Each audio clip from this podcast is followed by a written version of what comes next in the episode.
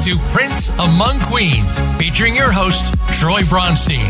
In this program, Troy speaks to some of the most talented recording artists in the music business. You'll hear the stories, as well as the stories behind the stories. What's big, what's now, what's next. You'll get the updates right here. Now, here's Troy Bronstein. Hello, everyone. Thanks for listening to my show, Prince Among Queens. I'm your host, Troy Bronstein. If you'd like to email me, you can do so at troy at t besttalentagency.com. And if you'd like to call in today to ask our special guest any questions, you can do so on 866 472 5787. All right, this week we're doing a special edition. It's uh, our Kings edition. So, as well as the Queens, we've got some Kings here, and we have a special guest today. Uh, I've worked with this gentleman for many, many years. Um, He's a, a voice that's known on the radio. I'd like to welcome a good friend of mine from Rose Royce, Mr. Kenny Copeland. Hello, hello, everybody out there. welcome, Kenny. How are you? Good? I'm doing good. Good, good, good. Well, thank you for taking the time out to do the show today. I appreciate it. Yeah, my pleasure. And um, basically, I'm gonna I'm gonna dive in here. Um, some of this information is very informative because I wasn't even aware of it myself. Um, so if, if, if something is wrong, please correct me um, as well. But in the beginning for Rose Royce, it basically started with um, some backup bands from Watson and Ingleside uh, in the areas of Los Angeles, and you became Total Concept Unlimited. Is that correct? Yes, we did. We had a few other names prior to Total Concept. One of them was the Total Concept was the first one, and then we had uh, Magic Wand and another thing called the Soul something. So you know, but pretty much the Total Concept Unlimited we were known for uh, at that during that time period. Okay, all right. And then at that at that time, you basically you guys toured with uh, Edwin Starr over in England yeah, and Japan. Edwin Starr. Edwin Starr was the uh, was the guy who really gave us our start. Uh, he was looking for a, a, band to tour with him, and uh, one of my, I think my guitar player went on the radio and uh, said that, you know, let everyone know. But I think the radio station at that time was called KGFJ, I believe, at that time. And uh, he put, put out a, uh, uh, a little advertisement, let him know that we were looking, uh, uh, we're looking for him to come see us to play, to perform. Mm-hmm. And it, he liked us, and that's what he did. Now, uh, Edwin Starr is also the one that introduced you to Norman Whitfield. It's Whitfield, correct? Oh, yes, he did. Yes, he did. and um, Whitfield at that time was working with um, Motown, and I guess he was known as the psychedelic shaman, as they as they called him. But um, he was uh, very influential in um, uh, starting his own record label, and then he signed you guys on to his label uh, as uh, yes, first act. Yeah, yes, he did. Uh, prior to then, he uh, we were actually speaking with uh, Motown to to be signed to them directly. Oh, really? Okay. Uh, at that time, Norman Whitfield was uh, one of the staff producers for Motown, and and he had you know came to see some of our shows with Edwin Starr. And I'll never forget this. We were in a room. Uh, the lady by, by the name of Suzanne de Passe at, at Motown during that time uh, she was speaking with us, uh, and Norman came and saw us in the room, and he just stepped in for a moment and said, "Listen, I'm getting ready to have my uh, to get my own label, but if you guys sign with Motown, I'm not going to have anything to do with you." so, so, we kind of was like, "Wow, we right in the middle of this." So me and the guys, we talked about it, and at a spur of the moment, we decided that we would rather sign with Norman so when Suzanne de Passe came back, I mean, can you believe we totally passed? And she really couldn't believe it. A, a street group with no success is going to pass on Motown. You know, that was kind of unbelievable to her. But in retrospect, we made the right decision.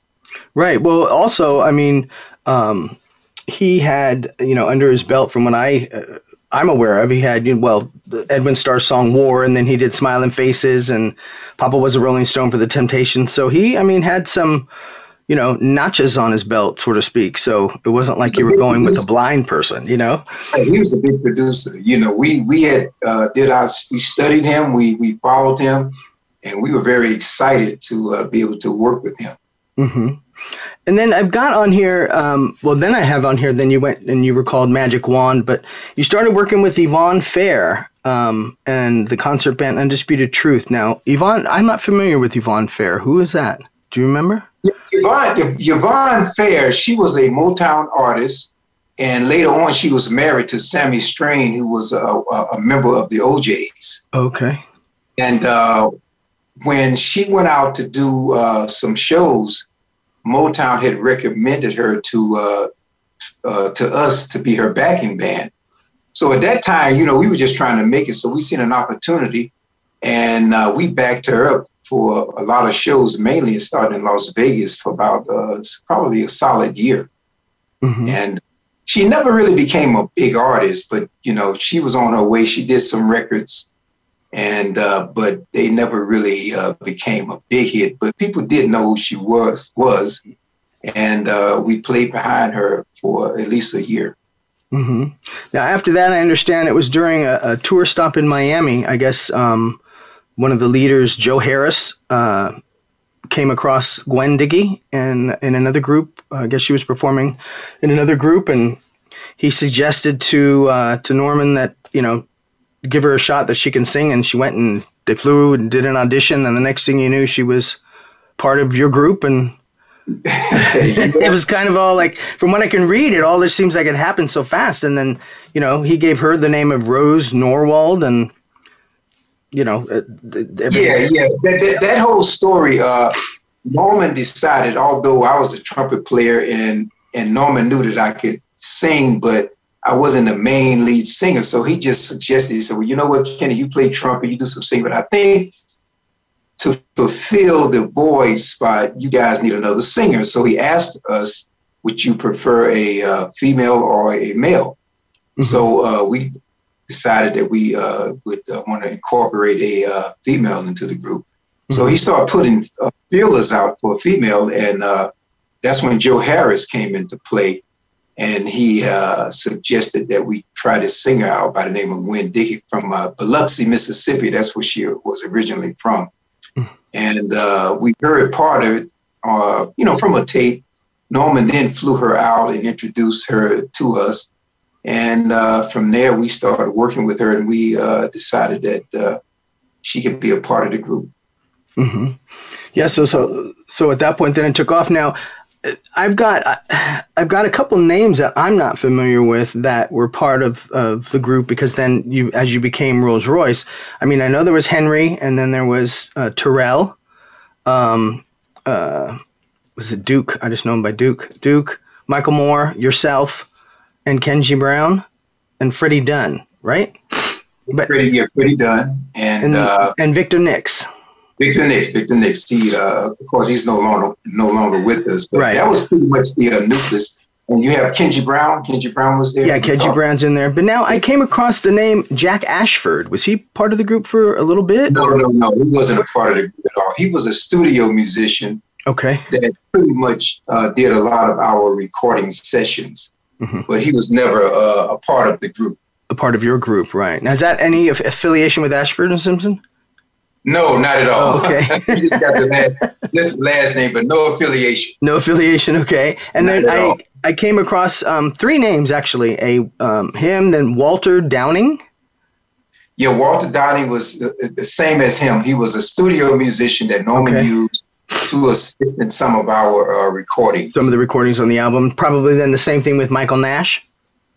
No, no. Michael Nash was uh, actually became a member because Victor Nix started out uh, uh-huh. on the car wash LP, but he he got sick and he had to take a leave of absence. And uh, Michael Nash filled that void, but Victor never really recovered. He really had like a nervous breakdown, hmm. and uh, so we just brought in Michael Nash, which we knew already, uh, you know, from just playing around town. And then uh, he eventually became the uh, main keyboard player for Rose Royce. Right. Excuse me. Okay, so then as this is all going down with you guys, uh, and you're signed with with Whitfield and everything, he I guess was contacted by Michael Schultz, who's the the uh, director of Cooley High, and was talking to him about doing the soundtrack for Car Wash, which then yeah, yeah. That uh, what happened. Uh, we started working on a studio album, uh-huh. and we had that pretty much. We started at Norman House. Uh, we put the tracks together, and that was our main goal to do do a studio album. But then, uh, in the midst of that, uh, Norman said, "Hey, listen, guys, I have an opportunity to uh, do a soundtrack, and I want to use you guys, you know, to play the music." So what that meant was we would have to put our uh, studio album on hold and go directly to the soundtrack. And uh, we all decided that's what uh, we wanted. That's what we were going to do, and that's what we did. Mm-hmm. Now, how exciting was that for you to have? I mean, here you're still trying, you're trying to to get there, trying to make it. Everything seems like that you're picking the right things to do, and then now you guys are offered a soundtrack. I mean, that's that's amazing. I mean, yeah, that that was really exciting. Uh, uh, the most important thing uh, that we wanted to do was to make sure that we came up with very good songs for the soundtrack. And the reason why is because uh, in case the movie flopped we would still have good songs. Right, so, right. Uh, so we did the songs as if we were doing a studio album, and I, I guess by doing that, uh, I guess the uh, the rewards were both of them ended up being a big success, the songs and the movie. So we had the best of both worlds.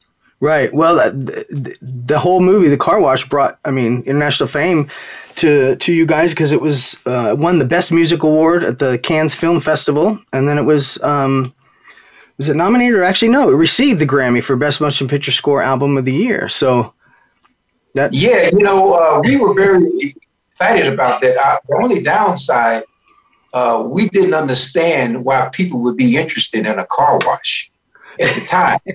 you know what I mean? Because uh, Henry Garner, the drummer, and myself, you know, for a few years, we worked at the car wash. and then, you know, I mean, I always tell everybody it's a dollar sixty-five an hour. So we were trying to get out of there, so we couldn't uh, conceive uh, why would people be interested in a car wash. But fortunately, uh, the way the movie was designed, and it was a clean cut movie, if you notice, it was a PG rated and right. kept real clean, so it it could appeal to the young, old, kids, the whole nine yards. So uh, we were pleasantly uh, surprised. Yeah. Now you worked at the car. Did you work at that particular car wash that they were filming from? Or no? no, not that one. We worked at that was closer to South Central where we grew up at. Uh, the other one was done more in the Wilshire district mm. Uh, area, so we, we did not work it that way. no, well, it's, it's, it is kind of ironic, you know, that um, the, the soundtrack and, and the, the, the first song that pops and brings you guys into, you know, I'm going to say stardom is was Car Wash, the movie and the track. So what yeah, we're gonna yeah, that was uh, that was normally would go down to the uh, when they were filming every day to get a to get a sense of what was going on. Uh-huh. Uh, so he would go there and then he would come back and he said, you know, they got these machines going on, so we should we need to come up with something like you getting a machine started. So then you know we started out with the hand claps, and then everybody started putting putting in their input and finally the song grew and then once it got to a level where norman said well you know fellas i think this is it mm-hmm. and uh, that's how the uh, song and the rest is, yeah the rest of that is history. So we're going to take a quick break and for those of you out there you're going to hear a piece of that song car wash right now. And we'll be right back with more of kenny copeland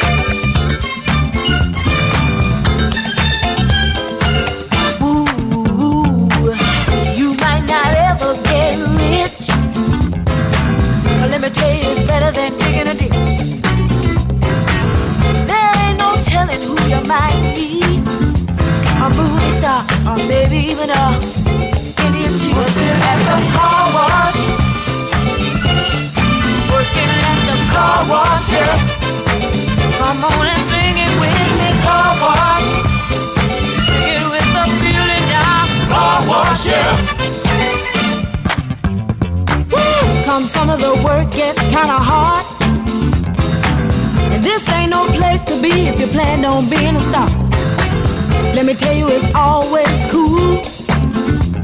And the boss don't mind sometimes if you act the fool at the car wash. Whoa, whoa, whoa, whoa. Talking about the car wash. Yeah. Come on, y'all, and sing it for me. Car wash. Woo. Car wash. Work and work. Well, those cars never seem to stop coming. Work. Keep those bags and machines humming. Work and work. My fingers to the bone. Work. If I can't wait till it's time to go home. Hey, get your car washed today. Hi, this is Crystal Waters, and you're listening to my favorite Prince, Troy Bronstein, on Prince Amongst Queens on VoiceAmerica.com. In the spirit of Have Couch Will Travel, Dr. Carol Lieberman creates a haven of sanity in an increasingly insane world. Each day, we are bombarded with news of events that have never crossed our wildest nightmares. Society is spiraling out of control, and everyone is reeling from it. But now there's an answer. The best way to keep sane in this insane world is to tune in to Dr. Carol's Couch on Voice America. Dr. Carol, a certified media psychiatrist, will broadcast live from her Beverly Hills office every Tuesday at 1 p.m. Pacific Time. Call or log in and get help with whatever is sending you reeling whenever you need a soothing voice to calm and advise you. That's Dr. Carol's Couch every Tuesday at 1 p.m. Pacific Time here on America's Voice, voiceamerica.com.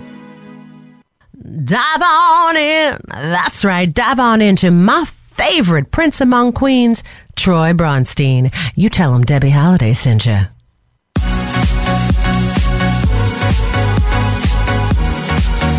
Listening to Prince Among Queens with Troy Bronstein.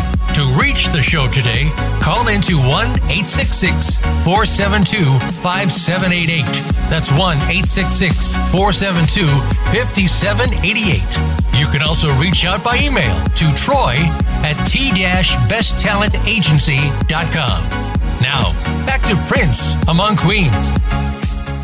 All right, everybody, welcome back. We are here with our special guest, Kenny Copeland from Rose Royce, and we were just discussing uh, the movie and the soundtrack Car Wash that basically brought you guys onto the uh, onto the map and into the stardom thing. And the soundtrack was released um, in 1976, a little bit after the movie, but it did gain the three. Uh, you had three hits: uh, Car Wash, I Want to Get Next to You, and I'm Going Down. And um, so again, you're you're you're you're right out of the box basically you're a newbie coming in and you're coming in strong with a soundtrack that's winning awards and now you've got three you know top 10 singles. I mean how how did you feel on that? First i'm going to ask you that question. How did you how did you feel? Did you feel like you know a sense of accomplishment or you're like wow we can really do this. This can happen? I mean what was going through your head at this time?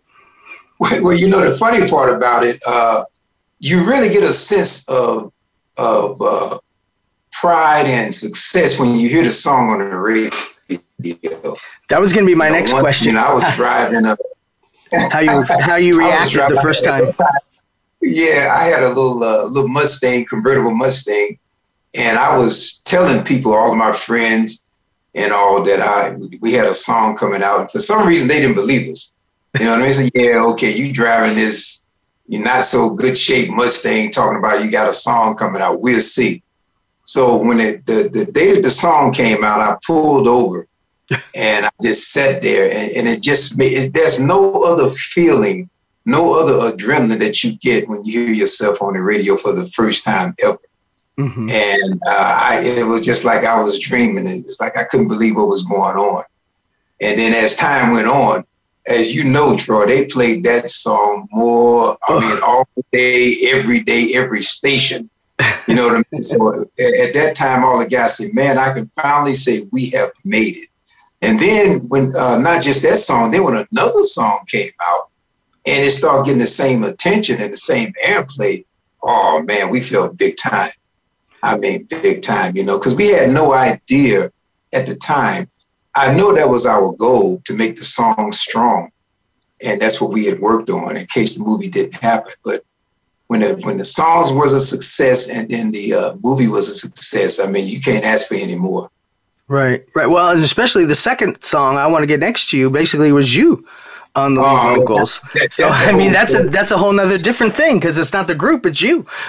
you know, you, you know. Now I'm gonna tell you something, Troy. Hope we got time for this. Norman had to talk me into singing that song because you know, as you know, I played trumpet. I was playing trumpet, and Norman said, "Kenny," he came to me and said, "Listen, for this particular scene, uh, we need a male voice." And I've been hearing you toot around. I know you can sing a little bit. Just with a little coaching, I think we can make it work. So I actually told Norman, I said, well, you know, I'm really not that interested in really singing anything. I just want to just play my trumpet and dance and sing your part. He said, Kenny, uh, I have nobody else can do it. You're the only person in the group that can do it. I said, okay, well, let's give it a shot. So when he took me in the studio and we started, you know, working on the song, man, I thought, I'm to be honest, I thought I was working with somebody that's a madman because he such a perfectionist he started making me do things that that I thought was good, but he said wasn't good enough. And I would do line for line over and over and over. So finally, make a long story short, I said, listen, Norman, he finally got what he wanted, got the song. I said, listen, don't ask me to sing anymore. I said, because if it if it's this hard to sing, I just rather play my trumpet. And he started laughing.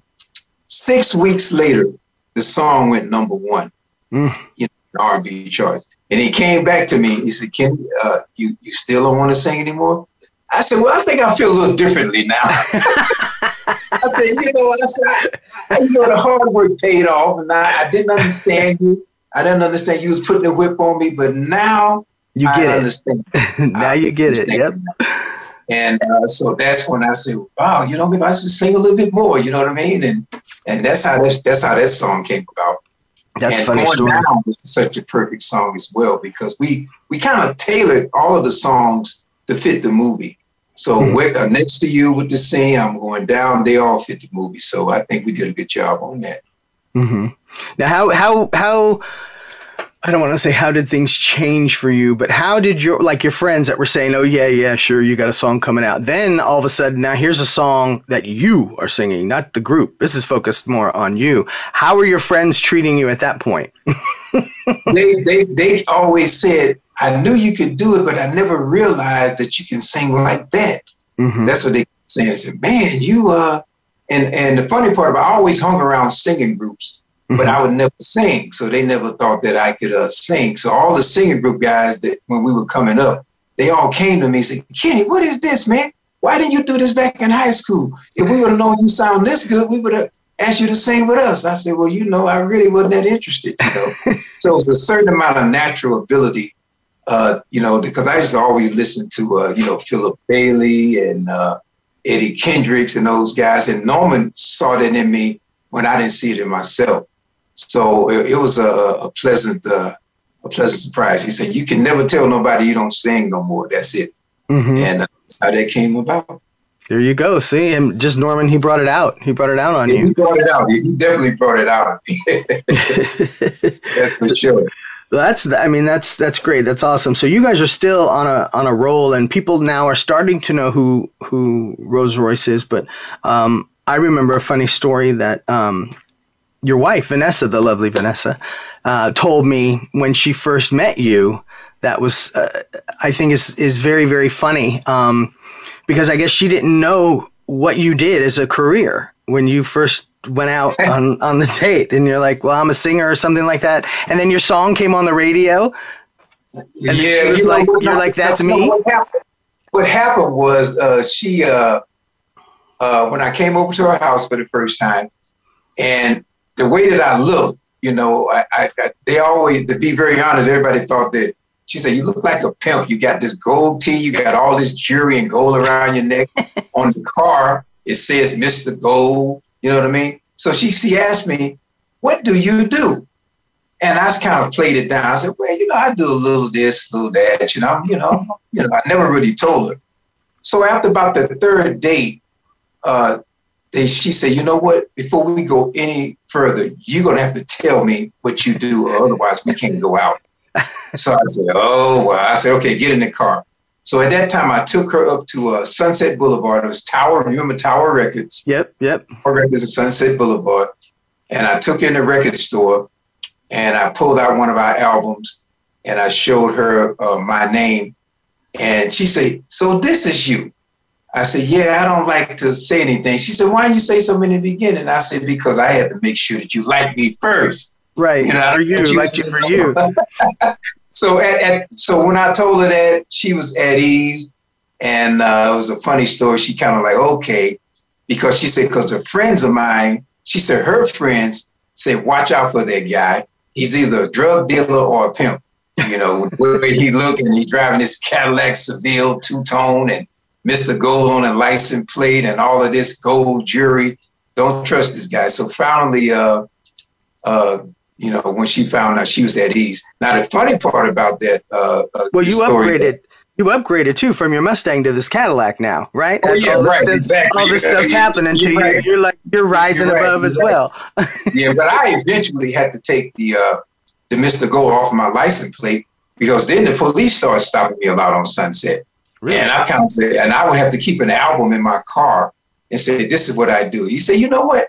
Might be a good idea if you take that Mr. Gold off your license plate." So eventually, I took it off, and I, I gave myself another nickname called Captain Captain Gold.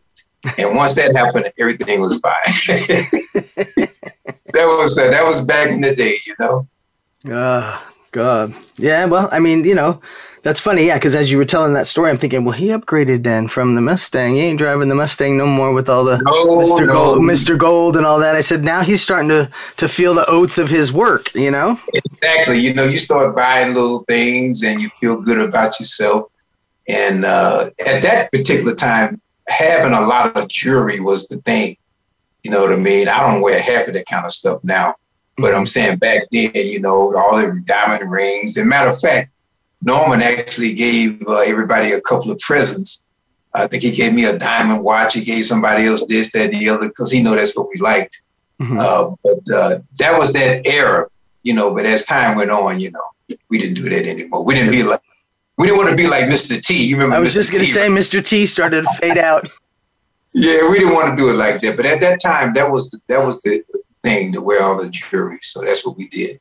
hmm All right, and then uh, after the whole car wash thing, you guys had a follow up album, uh, Rose Royce Two in Full Bloom, which also produced uh, "Wishing on a Star" and "Oh Boy," and um, those songs also became top ten hits. Um, but one of them, "Wishing on a Star," only became a top ten hit in the UK for some reason.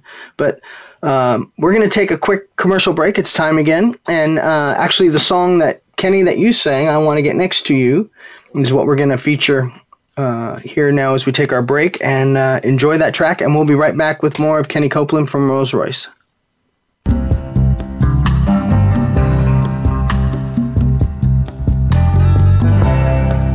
Sitting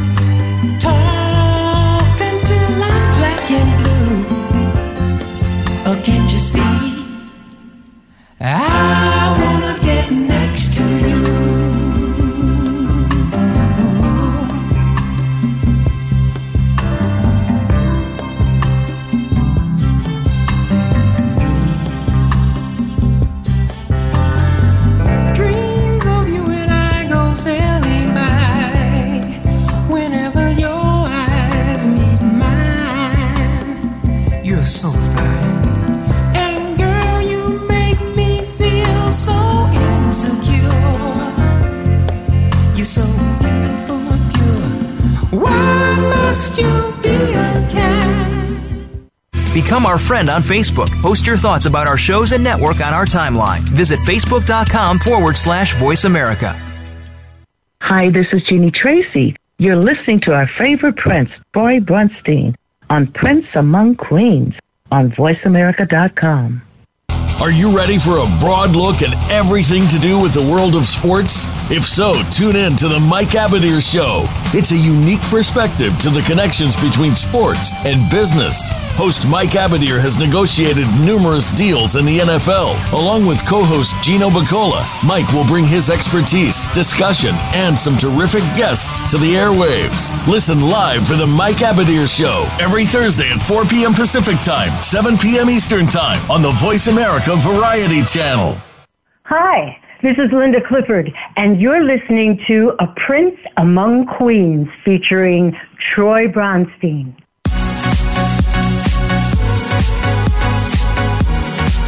You're listening to Prince Among Queens with Troy Bronstein. To reach the show today, call into 1 866 472 5788. That's 1 866 472 5788. You can also reach out by email to troy at t-besttalentagency.com. Now, back to Prince Among Queens. Okay, everybody, welcome back. We're here with Kenny Copeland from Rose Royce, and we were just talking about the first uh, album out of the box, uh, the soundtrack to Car Wash, and the uh, much success that it had. So then you had your follow up um, album, Full Bloom, which I was saying uh, produced Wishing on a Star and Ooh Boy. Um, on that, um, Wishing on a Star, also the Cover Girls redid it in 1992. Now, did you guys write that song? Wishing on a Star? No, uh, no, no, we did not. Actually, uh, Norman's girlfriend at the time wrote that song, and uh, uh, there's a little story behind that. She was submitting that song at the time to Barbra Streisand, Mm. and uh, Norman talked her out of it because we heard him say want that song, but that was her goal was to get it to uh, Barbra Streisand. But Norman, uh, he said I had to talk out of it because he said it would have been a perfect song for you guys, and he played it for us, and uh, and we say hey, this is a different type tune. Uh, and they said, I think it'll be good for you. So we listened to it. I said, hey, let's go for it. We liked it. Uh, you know, uh, Gwen did a good job on it, and uh, that's how that came about. hmm It's uh, well, it's it's a great song. I mean, I was thinking if you wrote it, if you guys wrote it, then you'd be getting the, the royalties Oh, and that- all these remakes that they're doing. That's, that's my only regrets. At that time, I was all artist. I didn't even think about Writing. right, I just want to perform and be on stage. That's, Uh, but not now, not just that. well now as as we grow older in the business and i'm going to say and we mature and we see where the money actually comes to writing and publishing because that'll take care of you for the rest of your life when I found out that the guys make all the money that don't sing, dance, or play, that's when I said I need to get it. I need to be on their side of the fence. those are guys like me i'm on the backside I'm, I'm, I'm one of them, you know what I mean? So, but they, you know, the managers, the, uh, you know, the, the writers, the producers, they were, you know, they, they made more money than the artists than, than what I found out later on. Things are different now, but during Right. the 70s, was pretty much it. You know, the writer was the writer, the producer was the produce, producer, and the artist was the artist. And that's the way it went. Mhm. But it's different now. That's very true it was very um, uh, rigid in the way that it was done I mean, everybody had their position everybody had their place and everybody did their job and then that was it you know Right. if you were fortunate enough like you guys were you end up having hit you know you have hit songs so yeah, you yeah, know that's true. what, that's Yeah. what carries you on. So on all on all these hits and stuff, you, there's no no publishing at that point. It's all other other writers that did everything. Yeah, other writers and, and uh, Norman, Norman Whitfield, because uh, Norman Whitfield and, and, and the other writers, because he was building his company at the time, and he wanted to give his writers a shot at doing things. So that that worked out for them. Sure, and keep everything in house. It makes sense. It makes Yeah, total sense. exactly.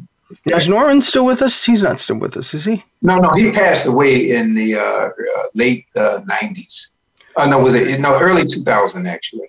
Early I, I can't give the exact date, but I think it was somewhere around uh, 2005 or 4 Mhm. Uh, he had uh, uh, diabetes, and uh, he passed away.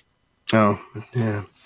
Well, at least you know he's got your legacy that you know to carry on. You guys were Oh, his. yeah, he has a lot. I mean, he did a lot of the Temptation songs, Gladys Knight, so he got a big legacy. You know, Oh, he's They got still- yeah, he's got a catalog, I'm sure. But you guys were his first group on his label. Yeah, we were we were his babies. You know, You know, that's mean? what I'm You know, saying. You, Yeah, you he, the- he you brought us from scratch from his label, so I think we had a a, a special meaning to him. You know, because these other artists are already established. So uh, he he groomed us uh, to what we are today. Right, right. Now you did a third album uh, in '78. The third album, um, Rose Royce Three Strikes Again, and um, it featured "I'm in Love" uh, and "Love Don't Live Here Anymore," which actually is one of my favorite songs. Um, I remember listening to that over and over and over and over and over again. Um, And that was on the album cover that had the purple and blue, which both are my Yeah. favorite colors, and had that rose and Yeah. in the front of it. But um, Yep. so, uh, as you're, uh, I don't know how, how, as you're traveling around now and you're touring and you're doing the dates and you're doing all this kind of stuff.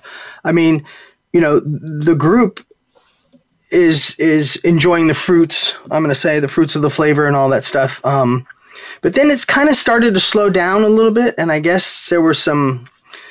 You know, I'm to just say problems with you know with the group, and uh, you know, Gwen ended up leaving the group, um, and then it disbanded for a while, but then um, I'm assuming it was you that put that put everybody back together again, and then continued on still to today. You know, with with Rose. Yeah, yeah. Well, we had, we we never really uh, uh, broke up. We had some uh, personnel changes. Uh, I think uh, Gwen was kind of caught up into uh, branching out, but and, which is nothing wrong with that. It's just that she did it the uh, the wrong way. Uh, you know, whenever uh, you want to do something like that, so she got a, another manager, and uh, the manager started putting things in her head, and she started demanding certain things.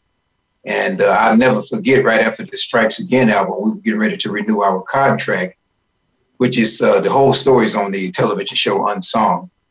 And uh, uh, she, uh, we were all up at our lawyer's office, and that's when she kind of made her move, uh, where she wanted, uh, you know, most of the royalties. She wanted this, she wanted that. That was not agreed to prior to that. So she kind of threw this uh, at us at the at the at the wrong time and at the last minute. So of course, you know, after the lawyer working on the contract, she came up with all of these demands. Uh, I, since I was the leader of the band, I just decided that uh, uh, we're gonna make it real easy for it, and we just fired her on the spot. And uh, we told Warner Brothers at the time, and they just told us that, well, uh, that's fine, but understand that we're gonna have to cut your whole deal down. And I said, well, if that's what you need to do. So they gave us a three album deal. They cut the deal down, but we kept going. And uh, at that time, she was out of a deal. I think the strategy that her and her manager used did not work because they thought that we would negotiate, you know, and say, well, maybe we'll do this or do that, but we didn't do anything. So, Mhm. and they kind of just, you know, what, you know, because I'm not a guy, Troy, personality, I'm not a guy to be threatened, especially since we brought her in the group. It ain't like we joined her group. you know, Right. She joined ours. So I wasn't gonna let anybody come strong on us. And uh, so it's uh, and, and I can say uh, honestly and publicly, it's the relationship is still not good. It's just, just bad blood. Yeah, it's sad, you know, when when um, when these type of things happen, and and you know, it happens to a lot of of you know actors, actresses, uh, singers. You know, as they grow and become more and more popular, their head gets filled with bullshit, basically, and they start believing it. You know, You know what I mean? They start believing that- after a while, and it ruins their career. Exactly. It- exactly, exactly. Because uh, you know, and even with you know, even with some of the replacement girls that I've uh, had in in the in the uh, past, which I've used quite a few of them, and they didn't even make the record, and and even they heads start getting big because they out front singing the song. I said, you got to understand, you didn't make the song, and whoever I put up here, if they're adequate, they singing a song right, then you know that's that's the way it's going to be because you're not Rose Royce. You got you understand we are we are the group, so you know you have to conform to be like that. But I'm gonna be very honest. Uh, it- it's it's not very easy dealing with women in general, especially singers. But you got to have a special uh, uh, uh, uh, niche for that, and I think I'm pretty much a pro at it. Uh, and I just always keep them in their place. And and the first thing that I tell most of them, I say, number one, all I need is your talent. Okay, I don't need anything else. I just need your talent. You don't have more money than me, and you're not finer than my wife. So ain't nothing you can offer me but your talent. and that's what I tell them all. you know what I mean? you know, so that's the deal. And uh, and that's how I keep because can you imagine? You know, it's it's not good business trying to do it a different way. Yeah, but um, you know, also on on their side of the fence, it's probably you know different too for them and a bit of a rush because you know, yeah, they didn't sing the song, but a lot of the audiences, you know, a lot of them honestly don't know. You know what I mean? On who you know who was who um, and who did what, and uh, you know, so for them, you know, getting the applause and getting all that stuff, and the singers that you have had have been pretty pretty damn good, I gotta say. You know, the last one before the COVID and all that stuff, she had been with you for a while. She left because her mom was ill, and then she came back. Um, yeah, she's Betty. Betty Cook. I, I, can say a lot about her. She's a team player. Yeah. Uh, you know, and uh, she's great. She listens, and uh, this is our niche. She, I think she'll be there for a long time. Plus, yeah. she's been out there, and uh, she know how it goes, and we treat her like family. You know what I mean? Which we kind of treat everybody like that, but I think she's more appreciative. I think her eyes really, her whole life changed after her mother passed away. I think uh, the way she looked at the world was just totally different then. She see that she got people that we we call her we the big brothers, uh, and we stay in contact with each other. So we got a good team. So when we go out with her, you know, it's it's a, a total team. She likes to dress like us, which in the past I've had some girls that want to dress different but she likes to wear the same thing. We we all wear red. She wants to wear red. Right. Vice versa. So that's that's a sign of a team player, and she's definitely a team player. No, that's that's true, and and you know that's one of the important things about having you know, a group is that everybody has to be a team. There's no I in team, as they say, you know, and you've got to be, you know, a family. I mean, well, you know how I treat everybody, all the artists, you know, everybody's an artist. Everybody's the same. Nobody's better than anybody else. And if we're all here together, let's all just tear it up. You know what I mean? Let's do our jobs. And everybody's that, cool. The, that, that's, that, that's the bottom line. But see, I think what happens, Troy, is they get out, uh, outside influence. That's, yeah. You know, and that's what happened. Outside people start telling, well, you really don't need them. You can do this or you can do that. And uh, they start believing that. But then reality sets in after they leave us. And, and they over. find out that a lot of times they, they, they end up not doing anything on the same scale. Exactly, exactly, and they won't probably at that point. So we're going to take our uh, our last break here, and you're going to hear um, a piece of "Wishing on a Star." So we'll be right back with more of Kenny Copeland in a minute. Enjoy. I'm wishing on a star to follow where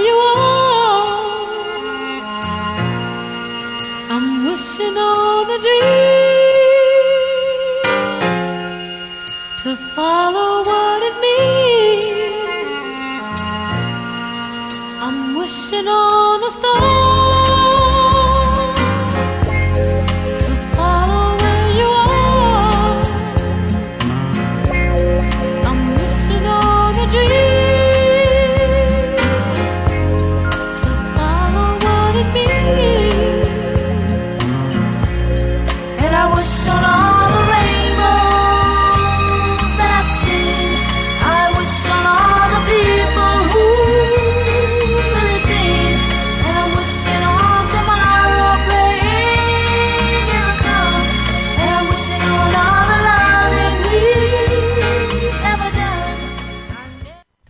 Follow the Voice America Variety channel on Twitter. Our hosts always have something to say, and we know that you do too. We tweet on today's hot topics, and you're welcome to follow us. Speak up and join in at Voice AM Variety. That's at Voice AM Variety.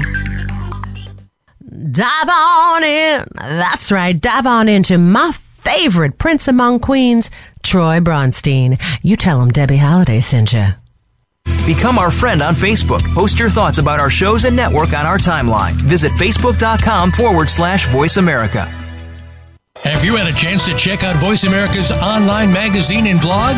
If you love our hosts and shows, check out articles that give an even deeper perspective, plus topics about health and fitness, movie reviews, philosophy, business tips and tactics, spirituality, positive thought, current events, and even more about your favorite hosts. It's just a click away at blog.voiceamerica.com. That's blog.voiceamerica.com. The Voice America Press Blog. All access, all the time.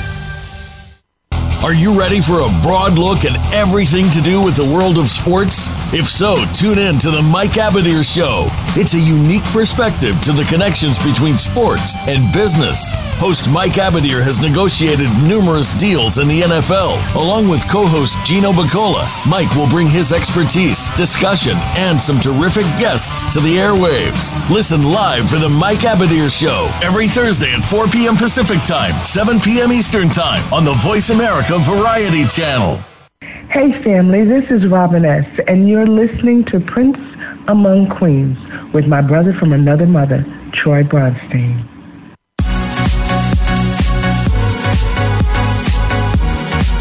You're listening to Prince Among Queens with Troy Bronstein.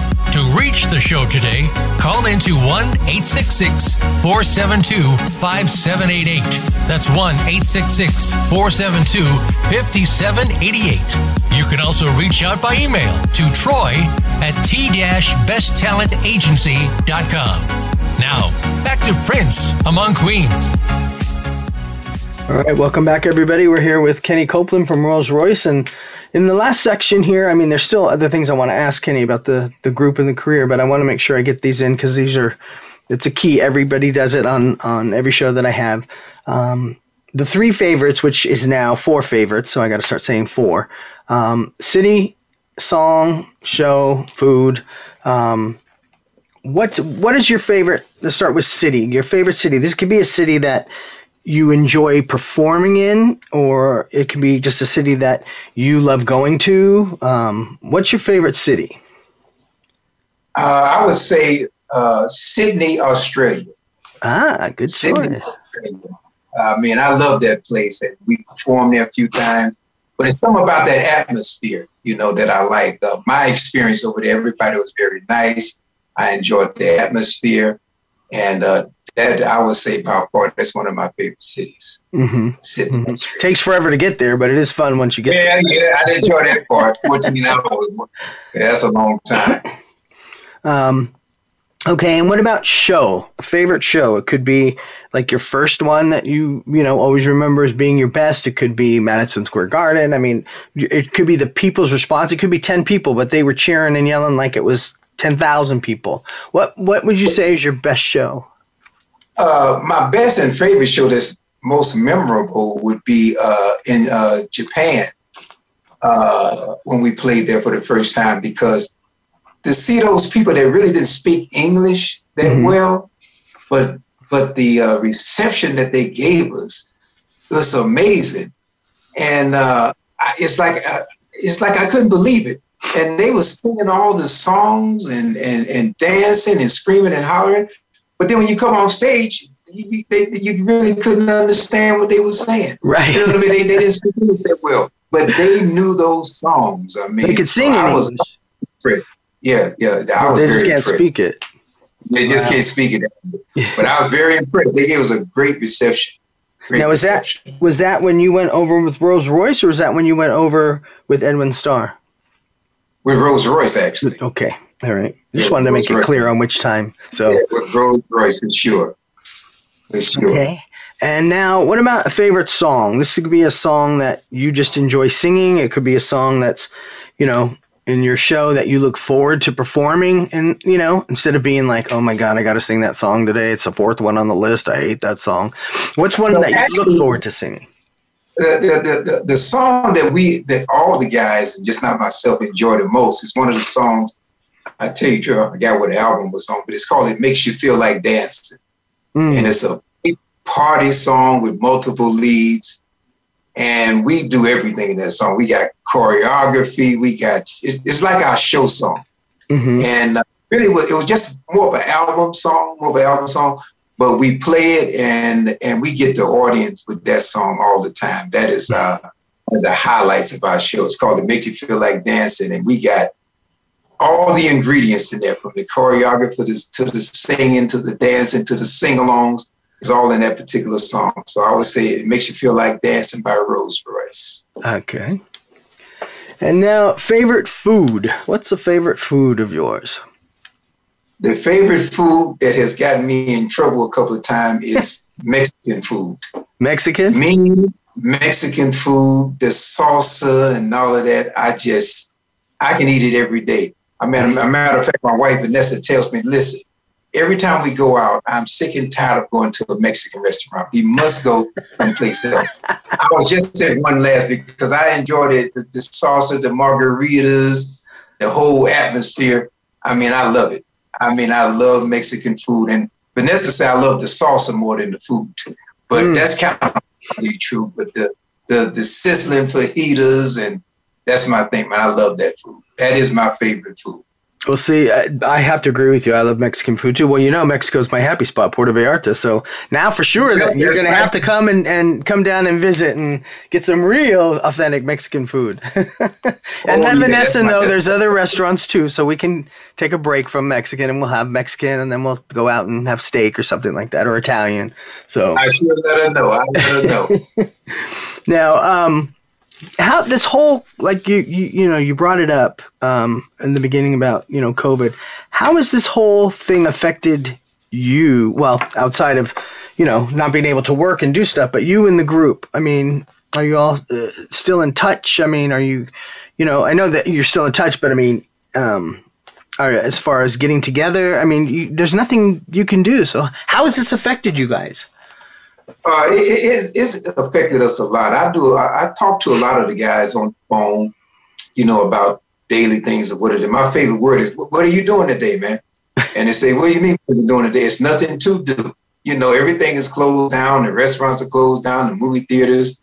So uh, uh, a lot of the guys have jumped into, uh, you know, like fixing up their uh, construction on their houses, or they practicing, mm-hmm. and uh, and that sort of thing to, to keep them occupied. And uh, me, I think it kind of hit me the most because for a while it was like I was in a slump. I really didn't want to do anything, you know, just get up, eat, and complain and watch the politics and all that kind of stuff. But I've kind of gotten out of that now. So we have had a few rehearsals uh, uh, early on, and uh, but not that many. So when it when it got real bad, everybody just kind of like just took a break uh, uh, you know, and not do anything. But that's pretty much for the most part. Everybody just talk, spend time with their family, like my grandkids, and mm-hmm. and spend time with them. And uh, I go to I, I do more exercising now. I'm walking every day, getting in shape. Uh, and a, a, couple of the casinos, Troy, was still open, so uh, I, I, still go to the casinos mm-hmm. from time. That's my my second uh, thing that I do, and, uh, and that's pretty much it. You mm-hmm. know, because uh, now that they're opening up more restaurants, we, we go to a few of them. But for the most part, it's been just a takeout thing, you know, because nothing was open.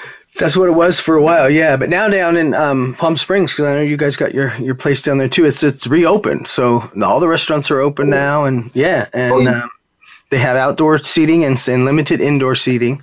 And um, oh, it's been. I, I, was there the other day, and it's like, what's going on? This is a parade because there was so many cars. I know.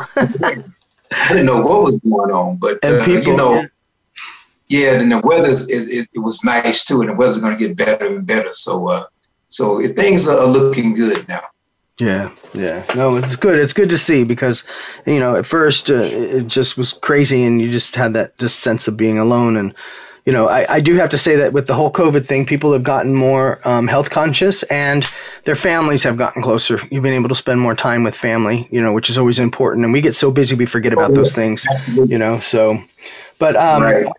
our time is up, Mr. Copeland. I told you that hour was going to go quick, so you hang on. I'm gonna I'm gonna still talk oh, to you. I enjoy it. As I sign off, and, uh, I want to thank you for being on the show and. Um, uh, let everybody know next week I will not be on. Uh, I'm going to be having taking care of a, a, friend of mine that's having some surgery, so I'll be back in two weeks.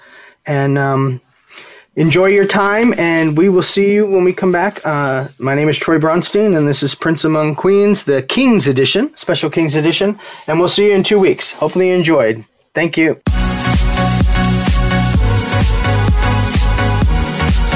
Thank you for listening to Prince Among Queens. Be sure to join host Troy Bronstein for another great episode next Thursday at 3 p.m. Pacific Time, 6 p.m. Eastern Time on the Voice America Variety Channel.